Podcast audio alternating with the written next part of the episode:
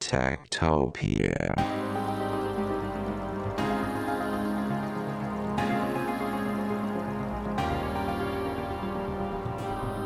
Tektopia er en podcast om mennesker og deres teknologi, udgivet af Ingeniørforeningen IDA i samarbejde med mediehuset Ingeniøren og China Experience, støttet af Innovation Center Danmark, IDA Forsikring og EUT Electronics of Tomorrow.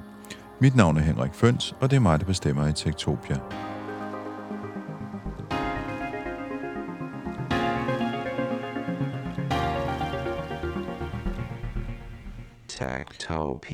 Der er kommet et nyt socialt medie, hvis du ikke skulle have lagt mærke til det. Det hedder Clubhouse, og det er opstået inden for det sidste år.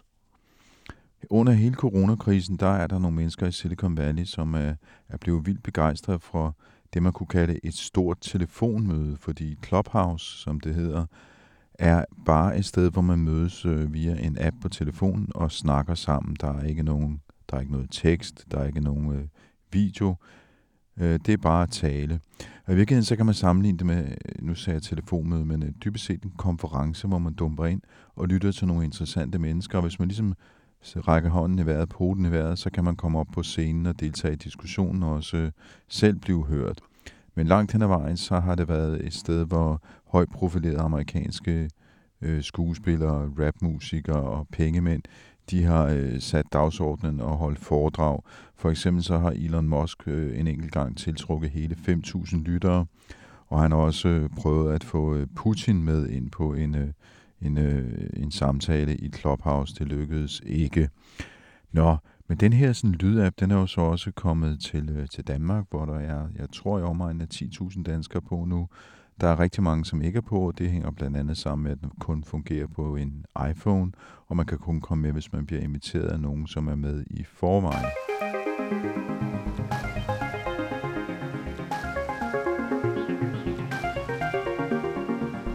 Clubhouse er lavet af to amerikanske iværksættere. Paul Davison, der har en fortid både hos Google og Pinterest, og så er han sådan en af de der iværksættertyper, som hele tiden finder på nye startups og øh, sælger dem til store virksomheder. Og så er hans marker Ronan Seth, han har også en fortid hos Google og bygger også startups. Men øh, relativt unge amerikanske iværksættere fra Silicon Valley, de har så tiltrukket en masse risikovillig kapital, så øh, Clubhouse er på bare et år blevet vurderet til at have en markedsværdi på 1 milliard dollars. Og det er jo en anselig sum, må man sige. Og de er jo så begyndt at skalere andre steder i verden. Og dybest set så handler det om samtaler, det handler ikke om at skrive noget, det handler ikke om at lave posteringer, ligesom det gør på, eller posteringer hedder det vel ikke, det hedder vel poster, ligesom man gør på, på Facebook, og man skal heller ikke sende billeder som på Instagram. Det er kun tale.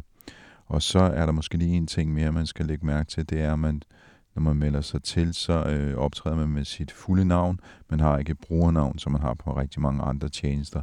Ens identitet er den, man også har i virkeligheden. Der har så været en masse historier med øh, datasikkerhed og privatlivskrænkelser øh, og den slags ting, og dem vender vi tilbage til her øh, sidst i podcasten, fordi øh, det er sådan, at øh, jeg har optaget podcasten i Clubhouse, hvor jeg arrangerede et interview med læge og foredragsholder Imran Rashid. Det er ham, der har skrevet flere bøger om de skadelige virkninger af mobiltelefoner og sociale medier, men han har simpelthen fundet sit kald på Clubhouse. Han er super aktiv. Så øhm, jeg har et interview med Imran, og øh, mens vi laver det interview i Clubhouse, så dukker der en masse mennesker op og begynder at deltage i debatten. Så der kommer nogle historier fra Clubhouse-brugerne, der fortæller om, hvad de egentlig bruger Clubhouse til. Og det er faktisk øh, relativt overraskende og ganske positivt. Øh, en, der så ikke er så positiv, det er den digitale trendanalytiker, podcaster og medlem af Dataetisk Råd, Christiane Vejlø. Jeg har bare hundredvis af notifikationer af folk, der er kommet på, ikke? som den vil have mig til at følge. Og så følger jeg 111, og jeg har 2.000 followers. Altså, hvordan fuck er det sket? Altså.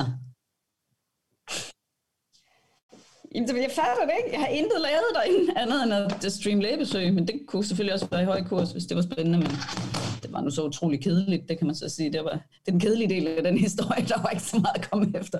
Men øhm, ikke desto mindre. Altså. Christiane har altid været storforbruger af sociale medier, men som man kunne høre her, så er hun ikke så begejstret for Clubhouse. Og det kommer vi til at høre om, øh, efter vi har mødt øh, Imran Rashid, der selv været en tur i Clubhouse, fordi øh, det, der skete for øh, Christiane, det var, at hun kom til at streame sit lægebesøg ud på Clubhouse. Og hvordan det gik til, og hvad der så skete, ja, det kan du høre senere i øh, podcasten. Og så slutter vi lidt af med lige at, øh, at løbe igennem nogle af de øh, data- og privatlivs-issues, øh, der er med Clubhouse. Men allerførst, lad os bevæge os ind på stedet selv. Lad os gå ind i klubhuset og se, hvad der sker.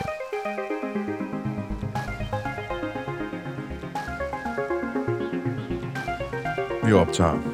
Hej Imran. Hej Henrik. Imran Rashid, øh, nu er vi jo øh, mødtes her på Clubhouse, øh, og det vil sige, det er mit første eksperiment med at optage et interview i Clubhouse. Og det er der selvfølgelig en pointe med, fordi den her podcast, den handler om Clubhouse. Og så fordi øh, jeg jo har snakket med dig før, hvor du har været meget stærk kritiker af, hvad skal man sige, digital teknologi og mobiltelefoner ikke mindst.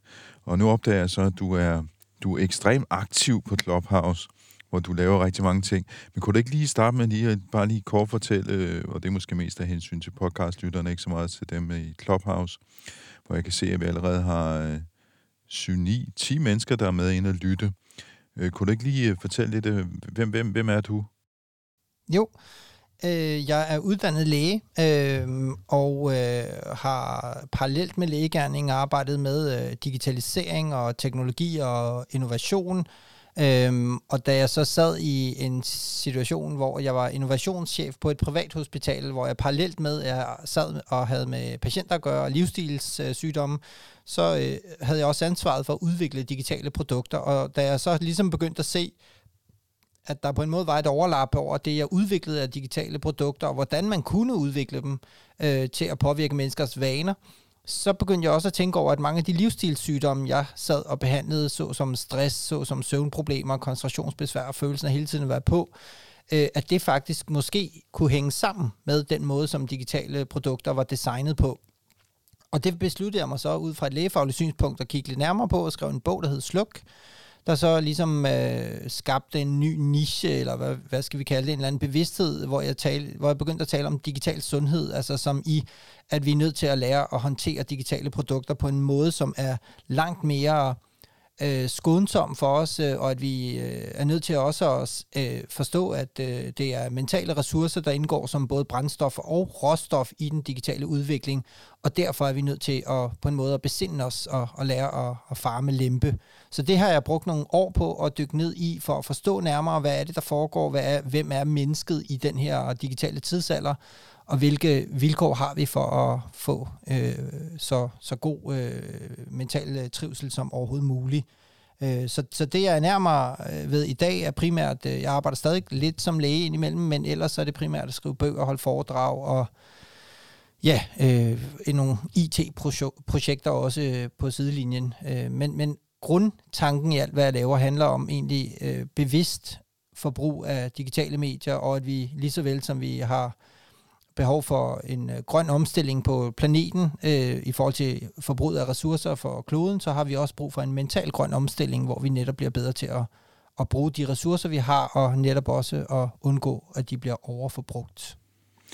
Men øh, så, så, sådan som jeg forstår dig, og de gange vi har talt sammen tidligere, så er det jo ikke fordi, du siger, at man ikke skal bruge digitale medier, man skal ikke bruge sociale medier, man skal bare gøre det på med, med, med omtanke. Jeg kan for eksempel huske første gang, vi skulle, vi skulle snakke sammen, vi skulle mødes på en café og snakke om din første bog, der hed Sluk. Øh, og der stod du, jeg kom lidt for sent, og så stod du og ringede til mig på dit Apple-ur, og så tænker jeg, okay, han ringer til mig på sit Apple-ur, og han siger, at vi skal ikke bruge iPhones. Så, så det handler om at bruge det bevidst, men, øhm, men ikke om ikke at bruge det. Ja, det er helt sikkert. Altså, øh, det, det, det der jo er sket igennem de sidste 10 år, øh, og som jeg jo faktisk også lige nu sidder og prøver at dykke længere ned i i, øh, i min øh, kommende bog, øhm, øh, der handler netop om den påvirkning, som den ydre verden har på den indre verden, om man vil, øh, og hvordan vi som mennesker både bliver påvirket rationelt, såvel som emotionelt og, og, og på øh, vaneniveau. Jamen det er jo lige præcis, at øh, vi har et, et lille bitte værn imod den her enorme påvirkning, der kommer udefra, og det værn, det kalder vi så for selvkontrol eller bevidsthed, altså de fornuftige, sund fornuft, om man vil. Men det værn er bare så skrøbeligt, at hvis ikke vi både hjælper øh, hinanden med det, hvis ikke at øh, vi designer vores omgivelser, så at de støtter os i det, vi skal opnå, så er det, at vi kommer til at både blive fartblinde og ydrestyret, og ja, også øh, inde med at overforbruge vores mentale ressourcer. Så derfor så er den digitale verden øh, jo et stort øh, buffetbord af fristelser, Øh, og hvis vi skal forblive mentalt sunde, så er vi jo i den grad nødt til at, at få noget hjælp til det, øh, både udefra, men i høj grad også noget indlæring øh, om, hvordan man skal håndtere de her fristelser. Og så er spørgsmålet så, hvordan passer Clubhouse ind i den her sammenhæng? Fordi altså, som jeg nævnte til at starte med, så har jeg bemærket, at du er rigtig meget på Clubhouse. Du øh, deltager i mange debatter, du arrangerer mange debatter. Du er måske den mest flittige person, jeg kender i Clubhouse. Øhm, men jeg tænker også, at det, det er jo et medie, altså min oplevelse er, at man skal have næsen ret meget ned i telefonen for at bruge det, selvom det er tale. Man kan sige, jeg sidder jo godt nok og taler frit ud i rummet nu, men jeg skal jo holde øje med, om der er nogen, der rækker hånden op, og jeg skal klikke på dem osv. Så, videre. så hvad, hvad er det, der for dig gør Clubhouse anderledes? Altså hvorfor har det blevet superbruger nærmest? Ja, altså det er jo fordi, det, det er ikke mediet, det er mennesket. Menneskerne, der er på Clubhouse. Det er det er det, øh, min, min, min, min kommende bog hedder Mærkbarhed, og det betyder for mig, øh, at øh, kan, kan jeg mærke det, jeg, jeg laver, eller er det bare noget, jeg registrerer? Og det er der, den helt store forskel øh, ligger. Måler jeg, hvor mange likes jeg har fået? Måler jeg, hvor mange posts, kommentarer, der er kommet? Eller kan jeg mærke det, der sker? Og grund til, at Clubhouse adskiller sig fra alle andre medier, øh, sociale medier, der har været hidtil, øh, det er jo fordi, at det er mærkbar socialitet. Det er de mennesker, som man møder på Clubhouse, man har lyst til at komme tilbage og øh, altså det er jo relationer, øh, som lige så vel kunne være foregået i den virkelige verden. Og det er lidt det, jeg har savnet i de sidste 10-15 år, hvor vi har haft sociale medier, som har været lige så sociale, som der er hund i hundekiks. Altså, du har jo ikke behov for at lytte til andre på Facebook for eksempel. Det kan du ikke, for der er ikke nogen, der taler. Øh, der er nogen, der skriver. Og når der er nogen, der skriver, at det foregår asynkront, så foregår der nemlig en anden form for informationsbearbejdning, nemlig øh, den rationelle. Det vil sige, at det går igennem dine øjne, og det vil sige, at du bearbejder det, det går ind i din hjerne lommeregner, om man vil, hvor du analyserer og bearbejder, og så sender du noget retur. Men, men det svarer til øh, ikke til en menneskelig kommunikation, og det er jo ikke sådan, vi bygger socialt. Det er jo ikke sådan, at jeg om morgenen øh, skriver en seddel til min kone og håber på, at hun svarer i løbet af dagen, der taler vi jo sammen. Og fordi vi taler sammen, så kan man bruge stemmen til at forstå, hvad der bliver sagt. Både det, der bliver sagt på linjerne, men i høj grad også med intonationen og mellem linjerne, men også hvis der ikke bliver sagt noget stillhed. Det er jo også i den grad et øh, værdifuldt øh, kommunikationsredskab. Og det er egentlig alt det, som jeg synes, vi har manglet Øhm, jeg, jeg opererer lidt med sådan et begreb, jeg kalder mærkbarhedstrappen, øh, hvor man kan sige, at det, det, optimale, du kan mærke som menneske, det er, når du er fysisk rum sammen med et andet menneske, hvor du har hele den verbale, nonverbale kommunikation og kan aflæse alt, hvad der foregår, specielt hvis det er en, du kender. Øh, hvor du også netop kan øh, afkode øh, de der... Der er ikke nogen misforståelser på samme måde. Der er i hvert fald mindre risiko for det. Længere ned ad vejen, jamen så er det jo samme person, som du så måske møder på video, hvor du godt kan se vedkommende, men så kan det være, at vedkommende lægger en talebesked. Det er jo stadigvæk stemmen, der er i spil. Så kan det være, at vedkommende skriver, men så lærer du også med tiden at forstå, hvad vedkommende, som du kender, skriver, øh, hvilke emojier, hvad betyder den her måde, øh, hvad betyder den der, og så videre. Og så længere ned ad vejen, så er det så fremmede mennesker, der måske skriver til dig, øh, og der kommer, der øger du risikoen for misforståelser, fordi mærkbarheden forsvinder. Du kan ikke tabe ind i det der følelsesmæssige øh, forståelseslag på samme måde, når det foregår asynkron, når det foregår skriftligt, og, og når det foregår ansigtsløst. Øh, og det er det, jeg mener, at øh, på den her måned har jeg knyttet øh, virkelig, synes jeg, jeg kender rigtig mange mennesker herinde. Jeg ved, hvad de er for nogle typer, jeg ved, hvordan de har det, øh, fordi man taler sammen om hinanden, med hinanden, øh, Øh, hjælper hinanden, øh, og det er, jo, det er jo socialitet, det er jo det, vi er bygget til. Vi er ikke bygget til glasskærme, vi er bygget til øh, menneskestemmer og, og, og, og, og hud. Og det er jo så det, vi er fra, øh, afskåret fra i øjeblikket. Så derfor bliver menneskestemmer øh, et rigtig, rigtig godt alternativ. Det er også det, jeg fornemmer, som folk de, øh, bruger det for.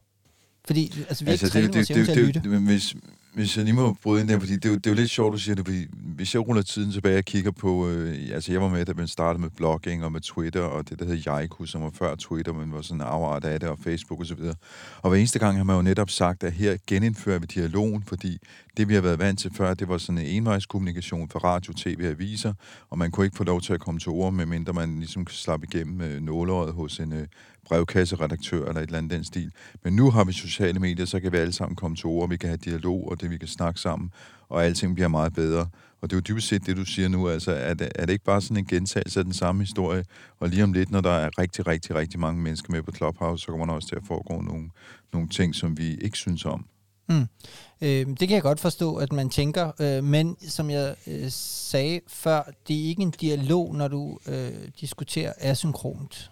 Fordi øh, på sociale medier, traditionelle sociale medier, passiv, pacificerende kommercielle sociale medier, hvor tid forbrugt på skærmen af forretningsmodellen, øhm, øh, der, der, der kan du ikke være sikker på, at der er værdi. Øh, plus, at øh, det ikke ligger op til dialog. Altså, du skriver noget, så er der nogen, der skriver noget andet, og så tænk, altså du skal, når du vælger ord, så øh, fravælger du også en masse ord, plus du, det er svært at, hvor, altså hvor, hvor nuanceret en samtale kan man have på 100, med 140 tegn.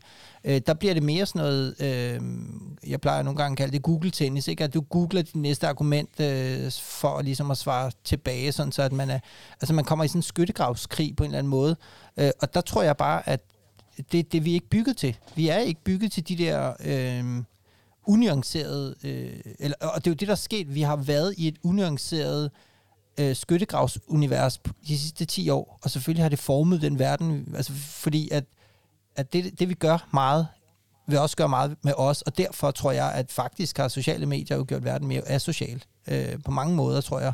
Øh, og det, der, der, der savner jeg egentlig bare, har jeg savnet øh, et forum, hvor man taler og lytter og møder mennesker, som man måske ikke havde, havde gjort. Vel? Altså, så ekokammerne opstår måske, men ikke på samme måde, som de vil gøre på de sociale medier. Nu, nu snakker du meget om det asynkrone. Det, det giver jo god mening at, øh, at have en synkron dialog, men der er noget, der er altså en dialog, som foregår i realtid med, med de andre, som er til stede. Men øh, det der med, at det ikke bliver gemt, altså fordi øh, man plejer at sige, at internettet husker alt. Øh, men det her husker det jo ikke, altså medmindre Clubhouse selvfølgelig gemmer det øh, på nogle server og, og afspiller det for nogle andre mennesker. Det kan vi jo ikke være helt sikre på. Men anyway, princippet er, at det her det er en dialog, der foregår mellem dig og mig, og dem, der måske kommer til at sige noget om lidt, som lytter med. Og så er det væk, når vi er stoppet. Det er som at møde et andet menneske på gaden, eller snakke sammen til en konference. Altså, hvad betyder det for dialogen? Men det er lige præcis det, som jeg mener, der er det afgørende, at det ikke bliver gemt på nogle server andre steder.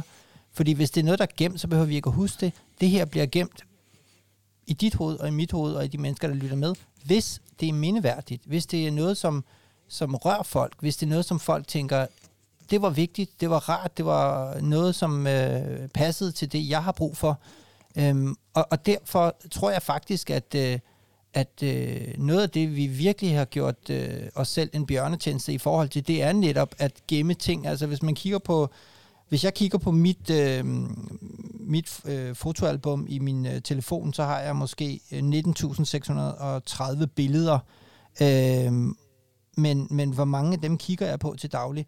Jeg tror, at mennesker er bygget til at have øhm, forgængelige minder sammen. Fordi hvis vi to har en virkelig, virkelig god og dyb og, og, og nær og, og øh, god samtale, hvor vi deler en masse ting øh, og hjælper hinanden og snakker sammen og connecter på en eller anden måde, men så behøver det sgu ikke at være gemt alle mulige steder, fordi så, er det ikke, så, er det, så var det bare her og nu.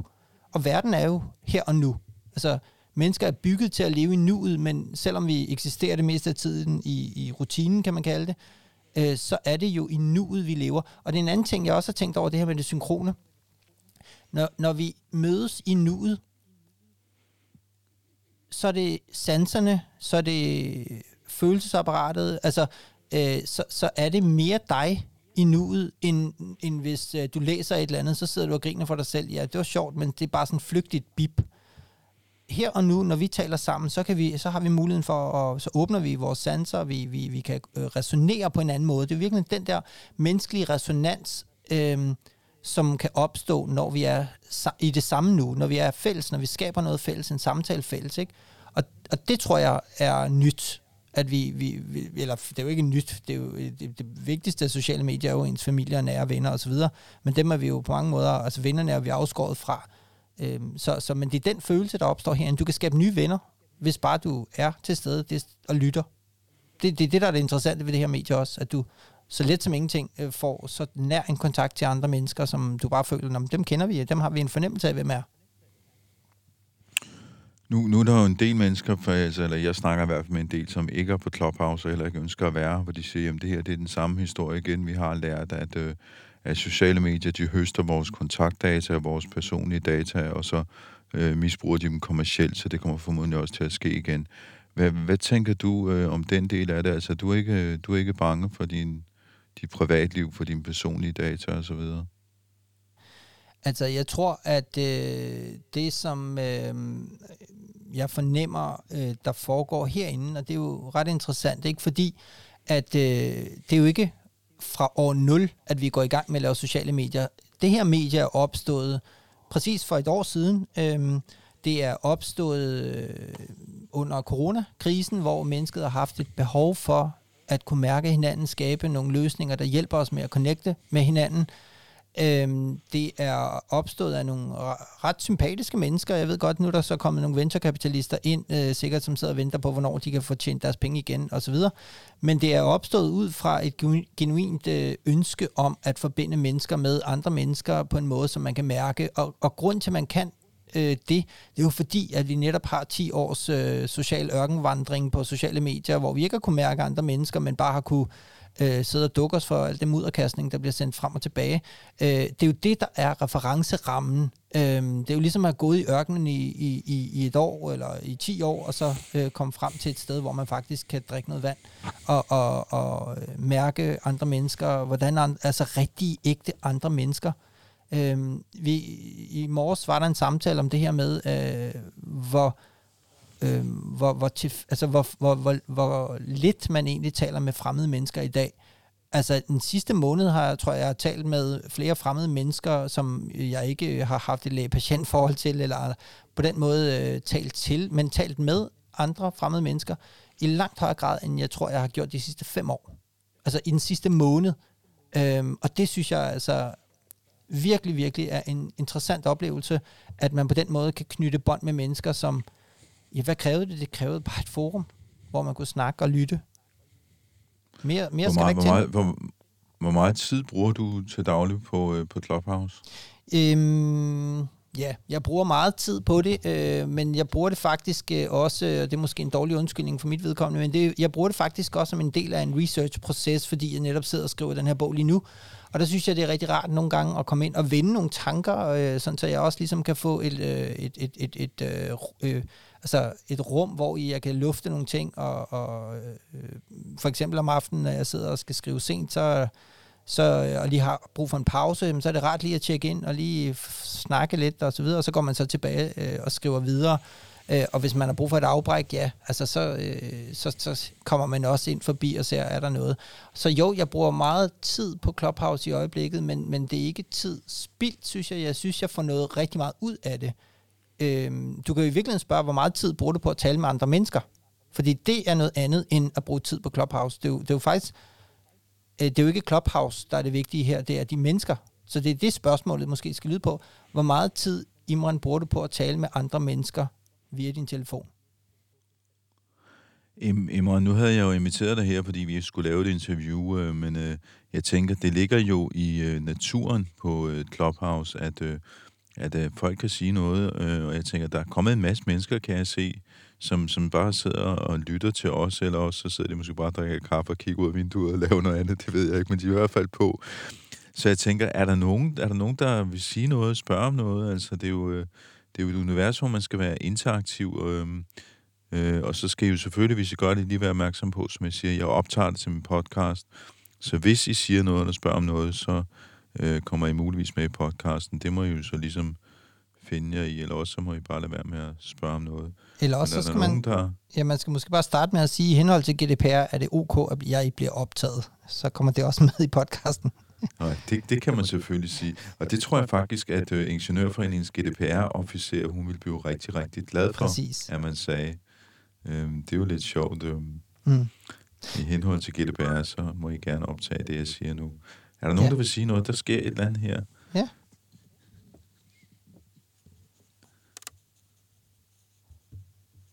Hej Lisbeth. Hej. Og Henrik, så skal hej, vi lige slukke vores... Vi skal hej, mute os selv. I mm. henhold til GDPR-lovgivningen giver Lisbeth Krog hermed til, tilladelse til at deltage i denne podcast. Øh, jeg vil sige, at øh, her på Clubhouse har jeg i løbet af den seneste måned fået nogle vanvittige, spændende nye kolleger, for jeg søger job, eller også søger jeg ikke job. Det er jeg ved at finde ud af. Og det, det er en afklaringsproces, som folk de deltager aktivt i. Så nye kolleger er nogle, jeg har fået her på min telefon. Øhm, og det synes jeg, det er en fantastisk oplevelse.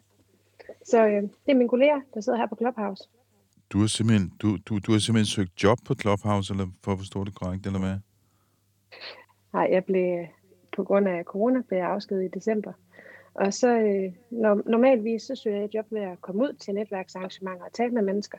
Men øh, jeg betragter de mennesker, som jeg har mødt på Clubhouse, som både en, en, i en social kontekst, men i høj grad også i en kollegial arbejdsmæssig kontekst. Fordi vi vender meget i plenum herinde. Så jeg betragter i virkeligheden de mennesker, der er på Clubhouse, som mine nye kolleger. I virkeligheden så minder det mig igen, som jeg sagde til Imran før, det minder mig lidt om de tidlige dage på, øh, øh, i bloggeruniverset eller øh, på, på, på andre sociale medier, hvor man også havde den der fællesskabsfølelse. Altså, jeg kan huske, man arrangerede... Øh, sådan nogle øh, Twitter-fredag, hvor der, var, hvor der var bar, hvor man så mødtes på en bar på Vesterbro, og alle dem, der var på Twitter, eller der var konferencer eller meetups, så folk, der, var, der bloggede, de mødtes med hinanden og snakkede om deres blogs. Så der er lidt sådan den samme stemning. Nu ved jeg godt, at Imran siger, at det var så en anden type medier, men, men der er noget af det samme... Øh, sammenholder den samme, hvad skal man sige, det samme identitetsfællesskab omkring det, man laver. Jo, men forskellen er måske øh, alligevel, at vi ikke har 10 års øh, Facebook, øh, øh, Instagram, øh, Twitter og Donald Trump øh, og Cambridge Analytica-skandaler øh, i, i bagagen. Øh, altså, vi har forhåbentlig lært Øh, lige så snart at noget af det, vi har oplevet de sidste 10 år, begynder at dukke op her, så som forretningsmodeller, der øh, skaber støj, eller fjerner, eller this, øh, this room is sponsored by, bla bla bla. Lige så snart den slags ting kommer, begynder at komme ind, så vil der være en massiv øh, aversion over for det, tror jeg, og derfor så vil de mennesker, der er her, og som oplever en værdi, de vil virkelig værne om den kvalitet, der ligger i øh, oplevelsen herinde. Og det er der, jeg tror, at man kan være med til at påvirke den kultur, der bliver skabt her. Øhm, fordi det, det, det, jeg nemlig også øh, har syntes var super interessant ved det her medie, det er jo, at øh, man for første gang i rigtig, rigtig mange år har fået lov at redefinere den kultur, man ønsker, der skal være her. Øh, vi kan få lov til at sætte de første tilpæle op.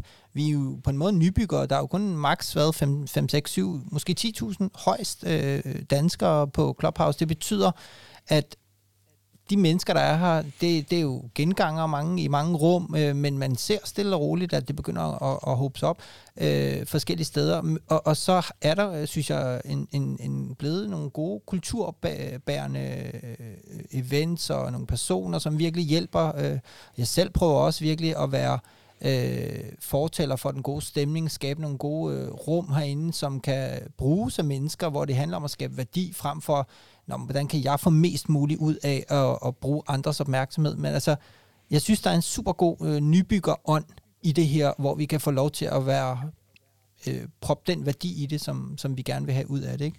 Øh, og det, det ser jeg stadigvæk som værende anderledes, fordi vi netop har de her 10 års øh, sociale medier i, i bagagen. Øh, så, så jeg tænker helt sikkert, at det er en øh, kæmpe forskel. Øh, og vi har faktisk også lige fået en øh, ny person op her må vi se, om den kan komme op. Øhm. Jeg prøver lige, øh, det var Hans Jørgen Viberg, ikke? Hej, det er Hans Jørgen her. Øh, jeg har jo den øh, ære, at jeg tidligere har været interviewet af Henrik angående Be My Eyes, men det er nu ikke det, jeg vil tale om i dag. Men, Hans, er du okay med GDPR? Øh, oh, ja, ja, ja, ja. Vi giver den meget gas. øh, det er rigtigt. Undskyld. Øh, jeg synes, det var interessant, det der I uh, snakker om, om Facebook kontra uh, Clubhouse. Og uh, og, og Facebook, det er jo der, hvor du øh, connecter med dine gamle skolekammerater. Ikke? Og, så, og, og, og hidtil, øh, det kan godt være, det ændrer sig, men hidtil, der har Clubhouse jo været et sted, hvor jeg har mødt nogle helt nye mennesker. Øh, og det synes jeg er en, en temmelig markant forskel. Øh, jeg synes også, det har været dejligt, at jeg sådan har sådan en gruppe med mine gamle øh, klassekammerater fra skolen i 1979. Øh, men men, men det her, det, det kan noget helt andet. Øh, og jeg må også sige, at jeg har, og her må jeg undskylde til Henrik, jeg har faktisk lyttet mindre til podcast, efter jeg kom på Clubhouse.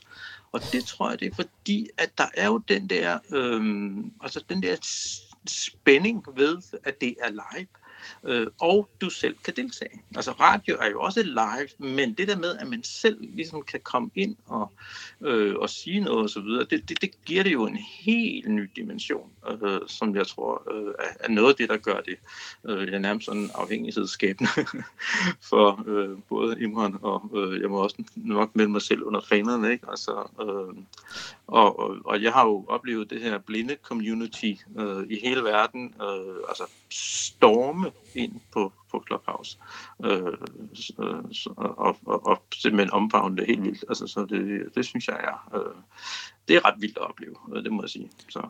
Vil, vil, vil det, Hans Jørgen, vil det sige, at det, hvad skal man sige, community af blinde og som du henvender dig til med din startup Be My Eyes, de har faktisk fundet et, et, et rum her på Clubhouse?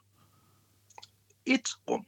Altså, øh, der eller, er, eller man kan sige, hvad kan man sige, et, et, et, måske ikke rum, det er forkert udtryk på den måde, men et sted, hvor man kan mødes.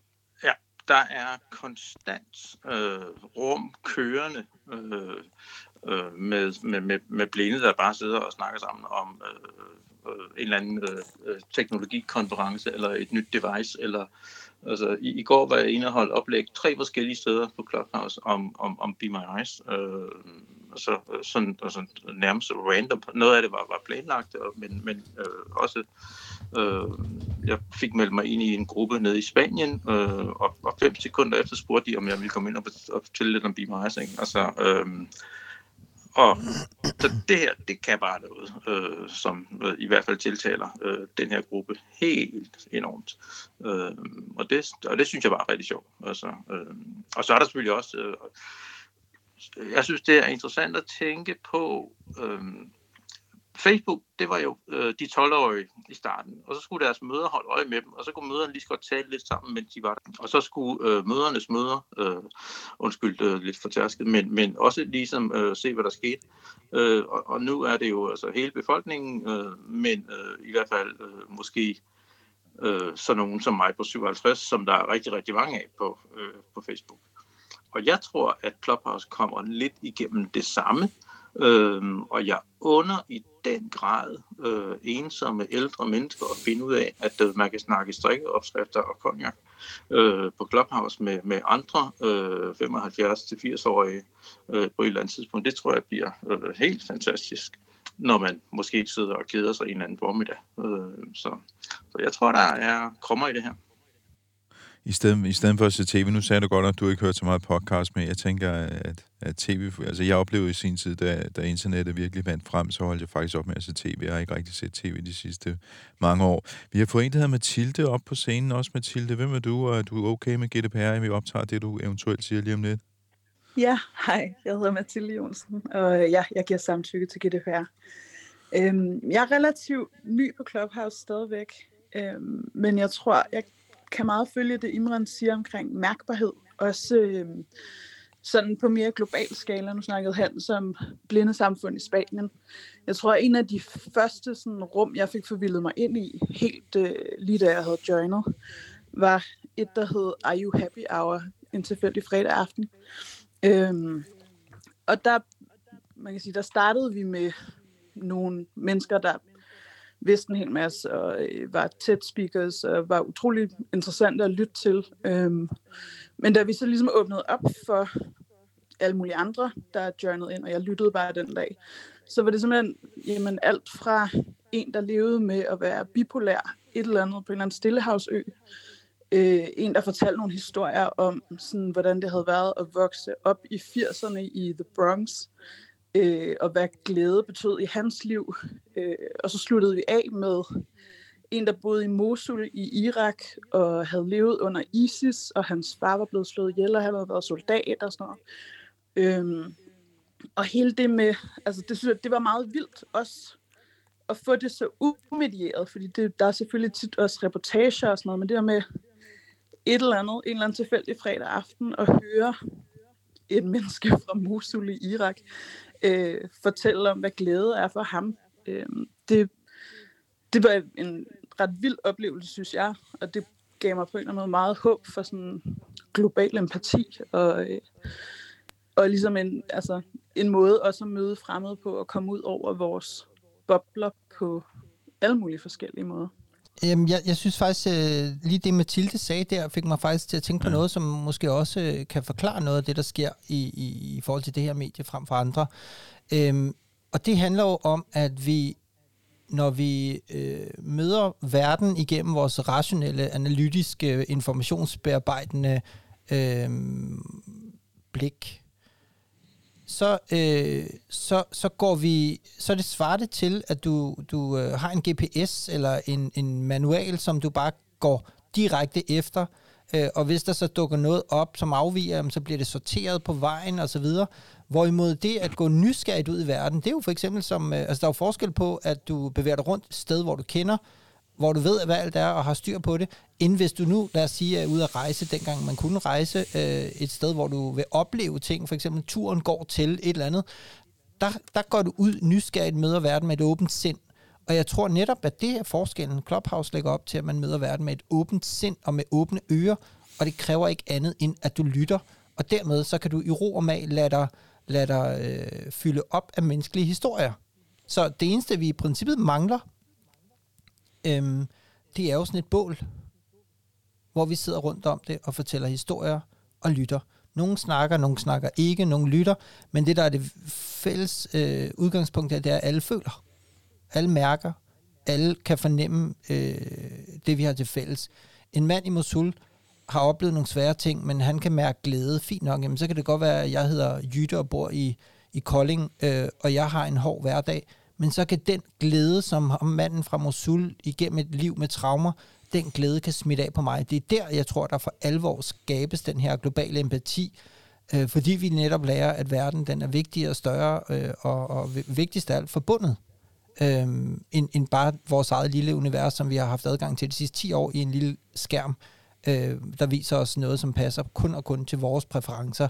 Så det er den der åbenhed, det er på en eller anden måde som om, at vi har fået, endelig fået vendt kigger den om, så vi nu kigger ud på verden igennem øh, det her medie og lærer verden at kende, i stedet for den omvendte vej, hvor at, øh, hele verden kigger på os, og samtidig bliver en form for et brændeglas, der simpelthen øh, fortæller os konstant øh, med selvværdsproblematikker og, og sammenligninger og mindre værd til følge.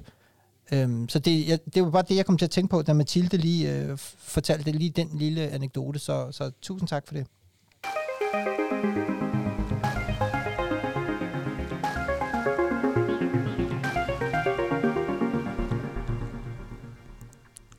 Ja, som man kunne høre her, så er Imran Rashid ganske begejstret for øh, Clubhouse.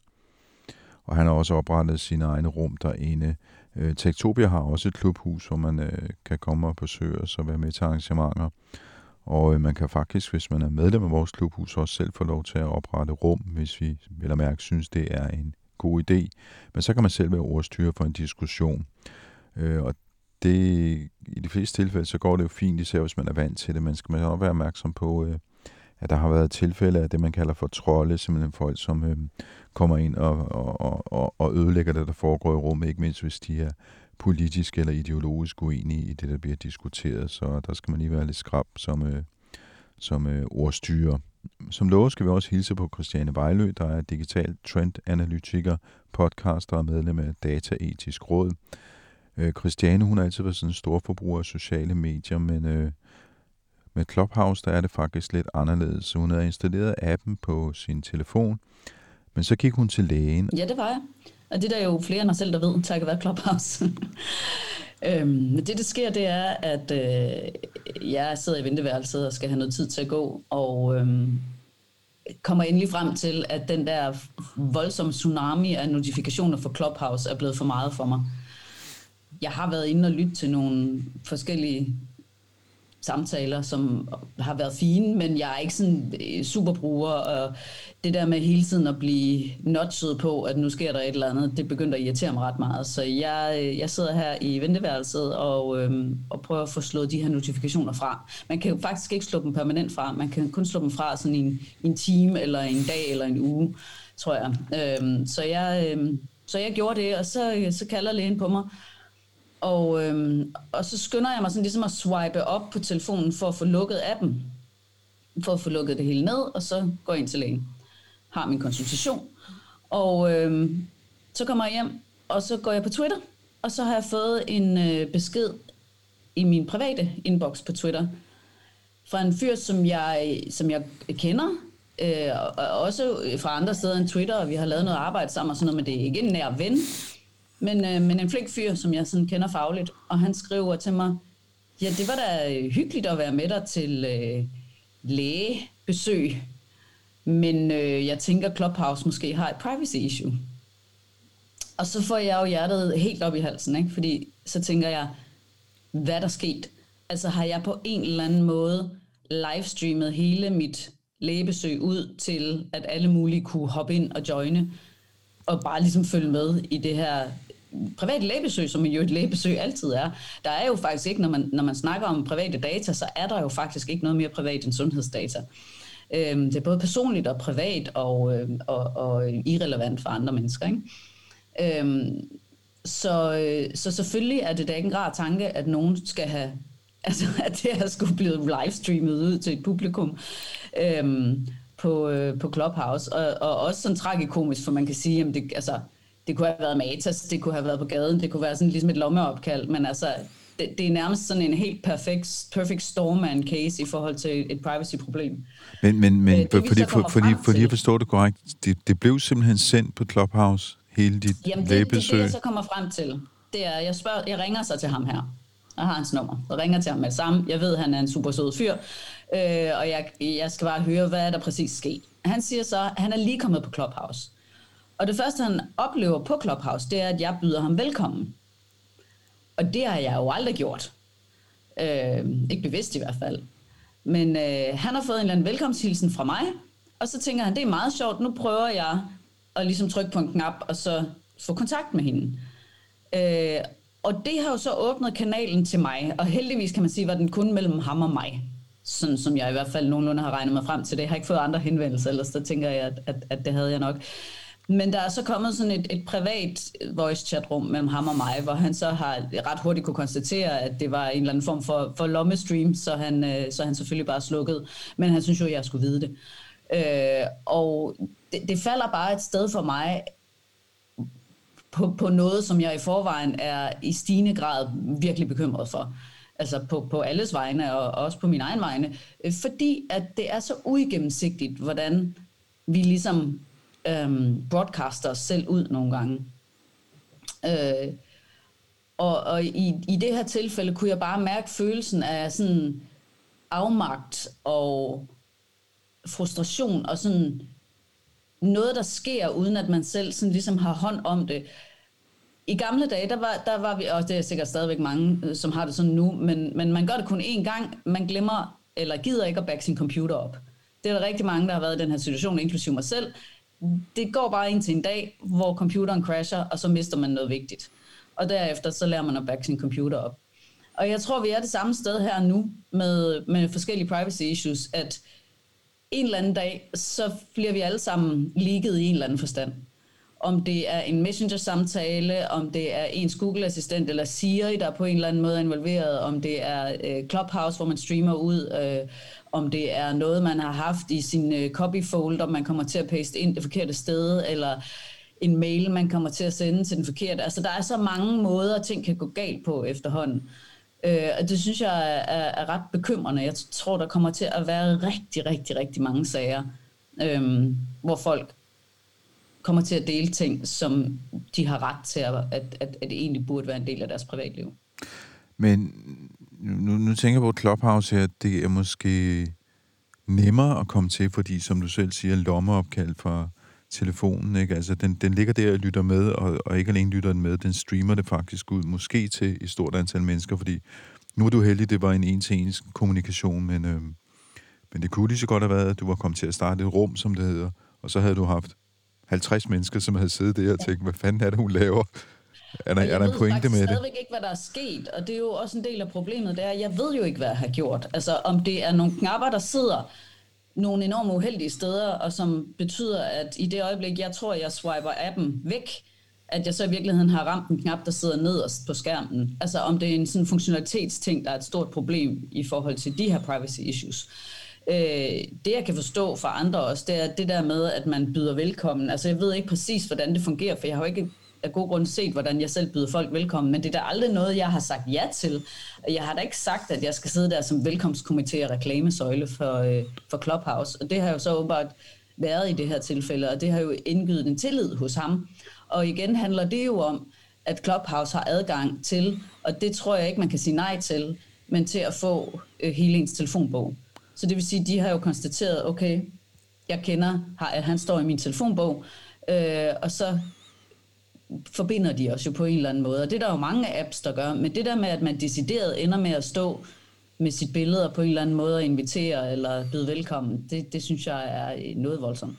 Jamen, der er noget der med, når man, øh, når man øh, kommer på, så får man at vide, hvem der er på. Også det der med, at man kan få øh, besked fra en, som, altså hvis du nu for eksempel gerne vil på Clubhouse og ikke var dig selv, og du står i min kontaktbog, så dukker der en besked op hos mig, hvor der står, Christiane Vejlø vil gerne, have vil gerne på Clubhouse. Har du en invitation til hende? Ja. Så sender jeg dig en invitation, så logger du dig på. Så får jeg at vide, at du kommer på, og så bliver jeg spurgt, om jeg vil byde dig velkommen.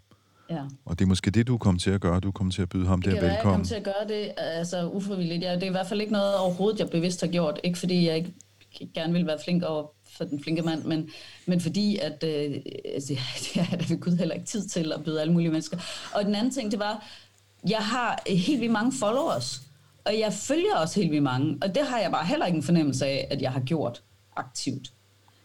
Så, altså, så der er også et eller andet, altså hvad, hvad er det, der er skyld i, at jeg har fået så mange følgere? Altså det er jo selvfølgelig, at jeg sikkert er, er synlig, men, men det er jo ikke bare det, jeg er der. Der er jo nogen, der får at vide, at jeg er der bliver gjort opmærksom på det, om det er mine uh, Twitter-kontakter, om det er min telefonbog, det er sikkert det hele. Øhm, men det der med, at jeg selv følger over 100, det forstår jeg ikke.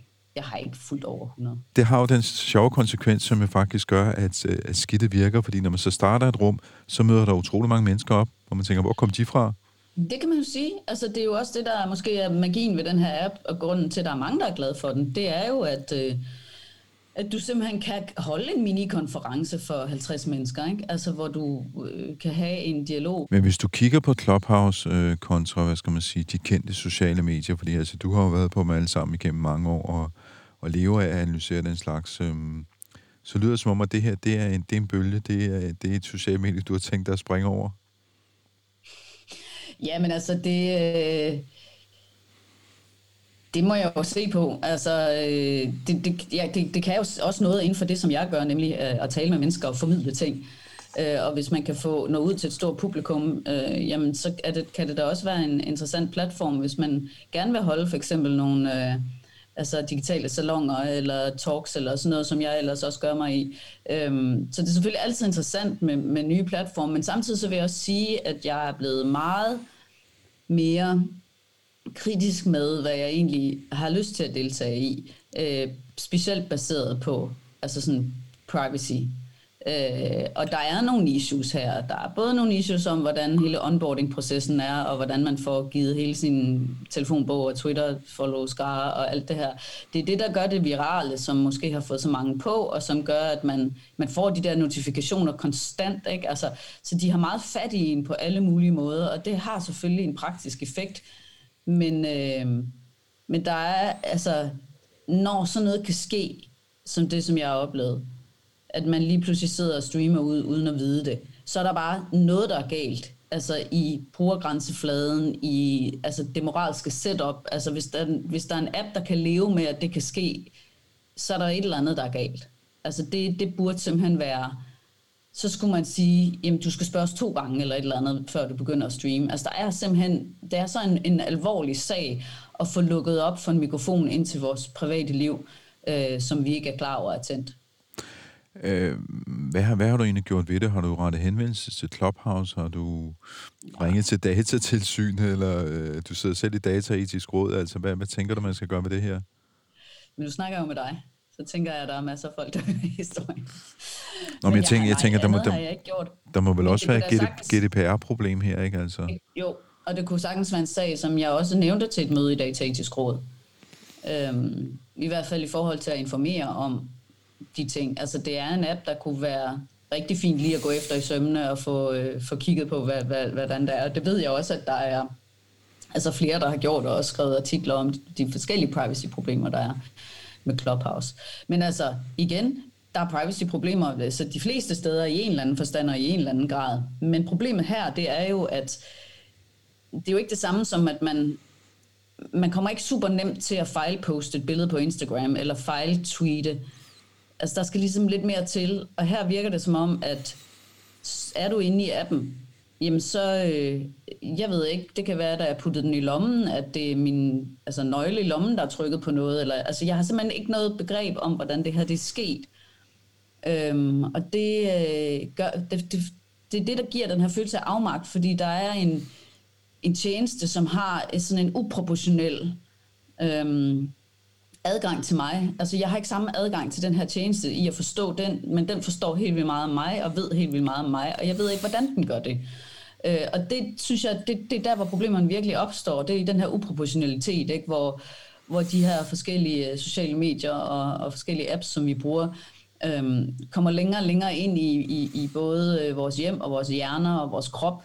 Øh, men vi forstår faktisk ikke helt, hvordan de kommer derind, hvordan vi får dem ud, og hvad de egentlig laver, når de er derinde. men har du så slettet appen? Er du ude af Clubhouse, eller er du stadig med? Jeg er ikke med, men jeg har faktisk ikke fået den slettet endnu. Det tror jeg bare er rent dogenskab. Jeg har ikke været inde, jeg har ikke rørt den siden. Så meget vil jeg sige. Men jeg, jeg kunne jo selvfølgelig komme til at ved tilfælde at ramme den igen, og så gøre det en gang til. Så det, jeg, tror, den skal, jeg tror, den ryger. Og så kan, det ved jeg ikke, det kan være, at de får styr på det om nogle år, om man så skal kigge på det igen. Men altså, øh, lige nu så, øh, så kigger jeg mig om efter andre steder at møde mennesker, vil jeg sige. Ja, vi kommer nok ikke til at møde Christiane Vejlø på Clubhouse lige med det samme, men til gengæld så kan man følge med på hendes, øh, man kan følge med i hendes podcast, Elektronista, som øh, man kan finde på øh, ja, den podcast-app, som man nu foretrækker at bruge på sin telefon. Og så kunne det godt være, at vi lige her til sidst lige skulle, øh, skulle løbe igennem øh, nogle af de der sikkerheds- og data-issues, der er med, øh, med Clubhouse, og som har været belyst i forskellige, øh, især internationale medier. Det er som om Clubhouse ikke rigtig har fundet vej til de danske medier endnu. Men faktisk i den her uge, så har øh, Frankrig, det franske datatilsyn, indledt en undersøgelse af Clubhouse, fordi de mener, at øh, Clubhouse ikke overholder GDPR-bestemmelserne, altså den her generelle databeskyttelseslovgivning, som vi har i EU. Og det, det handler om, det er, at øh, der er private data, som bliver ført ud af EU, uden at øh, ejerne af dataene, altså os, der bruger, har godkendt det. Øh, det sker samtidig med, at øh, Clubhouse har været ude at sige, at øh, man ikke længere skal øh, opgive hele sin øh, kontaktbog, når man melder sig ind. Det hed til været sådan, når man, med, når man melder sig ind på Clubhouse, så fik de lov til, ligesom en masse andre sociale medier i øvrigt gør, at øh, støvsuge ens kontakter på, øh, på telefonen, så de ved, hvem man kender. Og det har jo så gjort, at jeg kunne skalere voldsomt på brugere, men øh, det har så også gjort, at øh, der skete det, som Christiane Vejlø oplevede, at det pludselig havde hun 2.000 følgere, uden hun egentlig havde gjort noget, og hun blev bedt om at, at byde velkommen til folk, som hun godt nok sådan kendte, fordi de optræder på hendes kontaktliste, men øh, jo ikke rigtig var nogen venner, hun havde, og pludselig skulle hun være sådan en slags vært eller guide på Clubhouse for dem. Men Clubhouse har nu øh, meddelt, at øh, nu skal der være nok med bare et telefonnummer, og de støvsuger ikke kontaktbogen. Øh, men det er jo synligheden ikke rigtig trådt i kraft, siden at franskmændene øh, har valgt at øh, indlede en undersøgelse. Tidligere på året har der været en sag med, at der blev øh, lækket metadata og, og øh, lydfiler til et andet website, fordi en eller anden havde fundet et hul Øh, der har været historier fremme om, at øh, andre af de data, som er knyttet til ens øh, identitet, ens ID på Clubhouse, de bliver lagret i ukrypteret form, det vil sige, at man kan meget nemt øh, hacke dem. Og så er der hele den kinesiske forbindelse, som øh, fylder rigtig meget af den her debat. Og det handler om, at det lydsoftware, som øh, Clubhouse bruger, det er et firma, der hedder Agora. Det er et kinesisk firma, som bor i Shanghai. Øh, og allerede af den grund, så begynder man at spekulere i, om, øh, om kinesi, den kinesiske regering har en, øh, en snabel, en lille støvsuger, inde i den her sådan, øh, inde i de her sådan, øh, lydfiler, som jo egentlig ikke burde gemmes, men som øh, kun bliver optaget og slettet igen efter at en, øh, efter en, øh, en seance i Clubhouse, den er, er ophørt. Og det gør det jo selvfølgelig, hvis der er nogen, der går ind og opfører sig skidt, eller der er trolde eller andre, som man måske skal øh, retsforfølge, eller skal, skal udelukke fra at deltage i Clubhouse. Men der bliver altså spekuleret i, om de her lydfiler i virkeligheden bliver gemt i længere tid, om de måske i virkeligheden bliver snuppet af de kinesiske myndigheder og analyseret det her. Og grunden til, at man kigger på det, det er nemlig, fordi der har været kinesiske dissidenter, som har været inde og holde konferencer, har lavet rum på øh, Clubhouse, og blandt andet diskuteret meget, hvad skal man sige, følsomme sager omkring menneskerettigheder i Kina. Og øh, det kan kineserne jo ikke lide, så de har, øh, de har forbudt Clubhouse i Kina, men øh, firmaet, som øh, altså kører audiosoftwaren i Clubhouse, det ligger stadig i Shanghai, så der er masser spekulationer om, hvad der egentlig foregår der. Det skal man jo nok tænke over, inden man begynder at bruge Clubhouse selv. Så er der sådan lidt med, øh, hvad foregår der egentlig derinde? Hvem er det egentlig, der er derinde? os. man kan som sagt støde på, øh, på trolde, som tider folk, der går ind og ødelægger debatter. Øh, blandt andet har der været en del kinesiske trolde, øh, Kina igen. Øh, og så er der jo øh, en masse kritik af, hvem der egentlig får lov til at optræde derinde. Nogle af de mennesker, som er blevet øh, smidt af andre sociale platforme, for eksempel den amerikanske øh, meget radikale højrefløj, de får lov til at holde arrangementer. Det er der så andre, der ikke er så begejstrede for. Og den sidste ting, man måske kan tilføje, det er noget med, hvad konkurrenterne gør. Twitter har oprettet noget, der hedder Spaces, som dybest set er en kopi af Clubhouse, så vidt jeg forstår. Jeg har ikke selv prøvet det. Og rygter vil videre, at Facebook også bygger på et eller andet, der skulle kunne matche det. Så har der været spekulationer fremme om, at det ville være et perfekt, øh, en perfekt virksomhed at købe for Spotify, fordi Spotify virkelig gør sig på lyd jo, altså også er jo ret store, eller markerer sig kraftigt på øh, podcastmarkedet.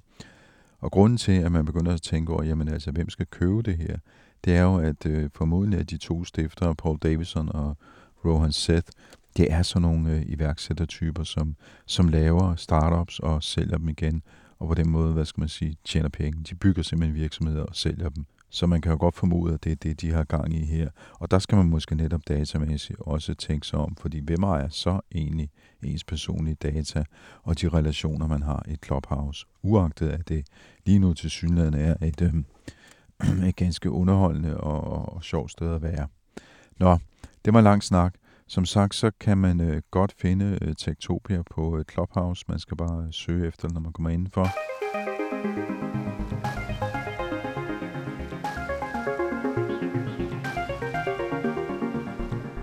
Så skal vi også lige her nå på falderæbet at øh, høre et podkort fra Ingeniørens øh, podcast Transformator. I denne her uge har Transformator-podcasten lavet lidt af en naturvidenskabelig spiseseddel. Først så skal vi se på klodens poler, der flytter sig hurtigere, end man havde regnet med. Og det har faktisk ret stor betydning for både mennesker og elektronik. Dernæst så skal vi ud med rumfartøjet Juno, der på sin vej mod Jupiter opdagede, at Mars faktisk trækker en hale af støv efter sig. Derefter så står den på en tur ned under indlandsisen, hvor danske forskere ved et tilfælde har fået fingre i nogle iskerneboringer, der blev hentet op i Grønland, da man skulle have et videnskabeligt skalkeskjul for en amerikansk militærbase. Og de her gamle iskerner gemte på en helt ny viden. Og vi slutter menuen af med en mystisk videnskabsmand, eller vi må nok hellere sige videnskabsperson, ikke så meget af det sproglige hensyn, men fordi personen slet ikke eksisterer, selvom vedkommende har sit navn på ikke mindre end 180 videnskabelige artikler. Lyt med i ugens Transformator. Du har lyttet til Tektopia. Vi udkommer hver eneste mandag på din foretrukne podcast-app. Du kan også finde os på tektopia.dk, der er vores arkiver også. Så kan du deltage i teknologidiskussionen på Tektopia Backstage, det er vores Facebook-gruppe. Du kan følge os på Twitter på tektopia.dk, og så kan du også følge Tektopia på Instagram. Og som noget nyt, ja, så kan du også finde os i, øh, øh, på Clubhouse, hvor vi har et øh, Tektopia klubhus, hvor vi holder nogle arrangementer en gang imellem. Det blev til en lang Tektopia den her gang. Jeg håber, du fulgte med helt til den bedre ende, og på genhør i næste uge. Tektopia.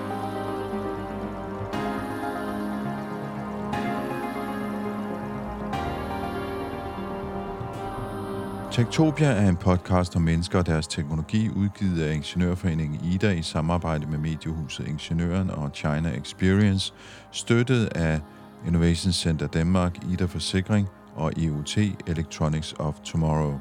Mit navn er Henrik Føns, og det er mig, der bestemmer i Tektopia.